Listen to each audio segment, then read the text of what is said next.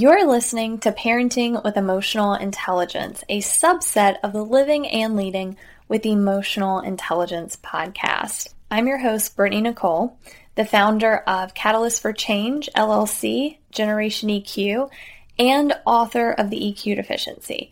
If you find the information in this podcast valuable and want to learn more about how you too can incorporate these essential skills in your family's lives, I welcome you to contact me personally and we can have a chat. You can find my personal calendar link and contact information in today's show notes. Today, we're going to focus on developing awareness and extend beyond emotional intelligence. And what I mean by this is that while awareness is part of emotional intelligence, right? Self awareness is the first element of emotional intelligence. Awareness goes beyond the skill of EQ. We can be emotionally intelligent but lack a deep level of awareness. Last week, we talked about conscious communication, and what makes it conscious is the level of awareness that we apply to the communication. The ability we have to pick up on the subtleties in the communication and connect with someone else's message on a deeper level. Just as the dad did with his son Jacob in the story that I read last week from my book, The EQ Deficiency. Now let's talk about how to bring that awareness to every aspect of our lives and our kids' lives. If you can teach this to your child at a young age, although there's no age limit on developing things like awareness and emotional intelligence, but it will amaze you how mindful they can be with their choices, how less stressed they'll be, their ability to live in the present moment and be mindful of the feelings and needs of others before prioritizing themselves. Now, hearing that, some parents may uh, say, Well, I want my kid to put their well being before others. So let me clarify. I'm not talking about their well being. Of course, we all need to put our well being before others so we can help others. However, we often mislabel our wants and desires as needs, as part of our well being when it's not. And that is what I'm referring to. Understanding the impact our egos, wants, and desires have on others, and then taking that into consideration before we make a decision or act. Allowing our higher self, aka, also known as, the true essence of our being, which I'll talk about in further episodes, to guide us instead of allowing our egoic minds to guide us. But before I get ahead of myself, let's talk about what awareness is and the different levels of awareness. So I call this the basic level of awareness, and that is our ability to perceive the world around us. Basic level would be realizing that we're alive, our orientation in space and time, meaning I'm sitting in my office right now and it's about 12 11 p.m. Eastern Standard Time at the moment. So that is orientation in time and space. And what we can perceive with our five senses. So, whatever I can perceive around me. Uh, so, my friend Brian Cunningham wrote two books on awareness, and one of them is called AQ or the Awareness Quotient. And he identifies four levels of awareness those being internal, external, integrative, and a deeper purpose of life itself. Internal being our thoughts, beliefs, feelings, and emotions, our senses, our bodily functions, and from where all of this arises and where it takes us. So, essentially, what I call the basic level of awareness.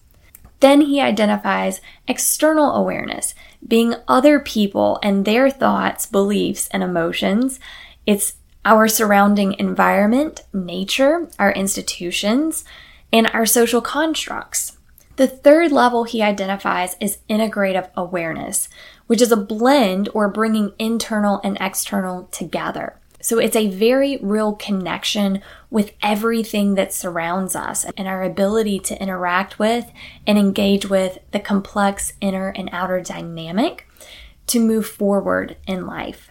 And lastly, a deeper purpose of life itself, which is our connection with the fundamental source of our being and doing, our ability to engage with the world from a place of deepening wholeness and oneness. So, what we're going to focus on today is how you can teach your child to develop their awareness and practice it throughout their day. And we're going to focus on the basic level of awareness or what Brian calls the internal level of awareness. And I recommend everyone adopt these practices, not just use them with your child. I also recommend teaching them these practices when they're in a positive state of mind. Because when they're stressed or irritated and you try to teach them this exercise, it will likely not resonate with them because they are in a different headspace in that moment. But if you teach them these skills when they are in a positive state of mind, it will be much easier for them to implement and possibly a welcome tool for them to use when they're in a chaotic state of mind, meaning they've developed this in a positive state, therefore they see the benefits of bringing that into a very unpleasant state of being. So, stress, anxiety, concern, sadness, whatever the case may be. So, again, do not try to force them to practice this when they're in a very unpleasant state of mind because we don't want them associating these practices that are really positive uh, with an unpleasant mood because it could come across as a form of punishment instead of a valuable resource. So while there are many ways to develop awareness across these different levels, today I want to focus on a practice that will reduce stress and anxiety and bring attention to the present moment. I may have mentioned this in earlier videos, but anxiety cannot reside in the present moment. It only lives in the past and in the future. Meaning, if we are feeling anxious right now, it's because we are either dwelling in the past or we're thinking about something that may happen in the future and we're bringing that into the present. So realizing this is extremely powerful. If your child is worried, that means that they're likely thinking about something in the past or the future. So ask them, what are you worried about? Then notice where that worry is coming from. Is it from something that happened previously? Or they imagining something that could possibly happen in the future that is causing them to worry? And just pay attention to what they say. Just be an observer. Allow them to explore themselves. Because if we bring this to their attention by saying something like, I think you're worried because this happened last year, then you're not giving them the opportunity to expand their awareness and solve their own problems. We need to be okay with them struggling a bit. That is how we learn and grow. So simply ask them, where do you think this worry is coming from? It is totally okay and recommended to use questions to help them through this process, as long as you're not using leading questions. So here's an example of what I mean. If they are having a difficult time trying to figure out where that worry is coming from or what you mean by asking the question, where is that worry coming from? You might ask, has this happened before or is this something that you fear happening? That question is totally fine. But a leading question, which we want to avoid, might be something like, is this because X happened, blank happened to you last year and you are now concerned it will happen again? While that may be true, what you're doing that what you're doing is guiding them to that answer. So do you see the difference? One offers both a past and present for them to choose from, and the other is guiding them to one destination and not allowing that opportunity for exploration and self discovery. So once they realize where their worry or whatever emotion it is you know, it doesn't have to be worry. I'm just using that as an example. But once they realize where that emotion is coming from or that anxiety is coming from, you can help them to bring attention to the present moment. That's what we want to do is to realize that this anxiety isn't happening now. It's happening either in the past or the future and we're bringing it to the present. So ask, how are you right now? How are you currently? Are you currently safe? Teach them to get outside of their heads because their head may be telling them, I'm not okay, I'm not okay. But the reason that they're not feeling okay is because they're still tied to the past or the future. So we want to bring them into the present solely. And we can do this by involving our five senses. What do you see right now? What do you hear? What do you feel? And with feelings, we want to make sure we're talking about more tactile feelings versus emotional feelings because that could, again, pull them back to the past or to the future. And then what do you taste? What do you smell? Engage all of their five senses.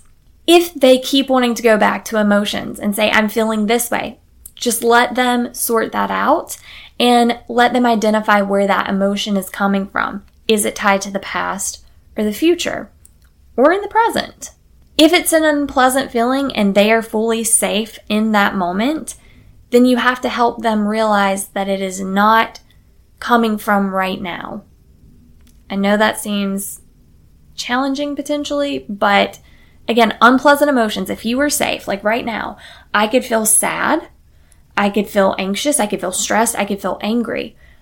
But there is nothing going on right now in my present moment to make me feel that way. It is the thought of something that is not happening now that is making me feel that way. So just helping to bring that awareness. Okay. What we're trying to do is to get into a state of pure observation, meaning a state without judgment or emotion. And that can be very challenging and difficult and take time. When we feel emotions around a situation, that is an indicator that we are bringing our beliefs and judgment into the mix. And another word for judgment is interpretation because judgments don't always have to elicit unpleasant emotions. You can judge a flavor of ice cream, and that might be uh, you know, this is the best ice cream in the world. Oh my gosh, this is so yummy. But that is still a judgment because you are bringing your perception into the mix.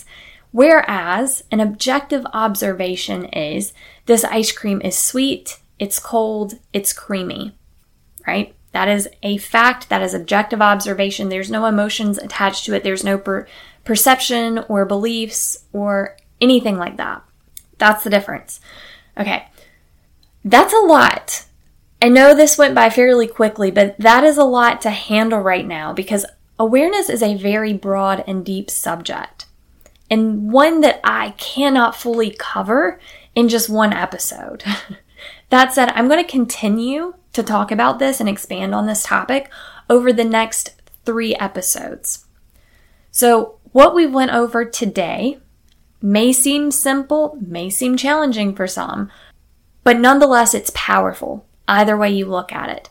And the level of awareness that we worked on today was internal awareness, or what I call basic level awareness.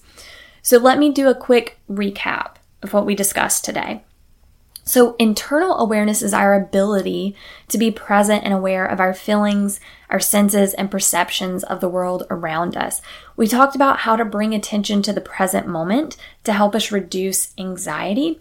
And we did this by becoming aware of where that anxiety is coming from, that being the past, the future, or both. But what we're doing is bringing that into the present moment where it doesn't currently reside. Then we dialed into the present by bringing attention to our five senses. What do we see? What do we hear? What do we feel? What do we taste? What do we smell? And when we bring attention to our senses, we're not thinking about the past or the future. We're in the now. So that in of itself reduces stress. We also realize that our worries are not happening in the now. We can have fear in the now if something life threatening is currently happening. But our concerns, our anxiety is not in the now. And then we talked about the importance of separating our beliefs and assumptions from objective, non judgmental observation. Again, if this seems overwhelming, that is normal and I completely understand. This takes time to really fully understand, grasp the concept, and implement it. Um, I recommend primarily working on bringing attention to the present moment and realizing the source of the anxiety, where it resides, also realizing that it cannot live in the present. That, in and of itself, will help to reduce anxiety and expand your awareness when you're able to constantly bring that attention into the present moment and you develop it as a habit. But that is all for today. On the next episode of Parenting with Emotional Intelligence, we will pick up where we left off and continue to expand on developing a deeper level of awareness. If you have questions or concerns or just want to reach out, feel free to connect with me. I have a link in the description below. Until next time, live and lead with an open heart and an open mind. Thanks for listening.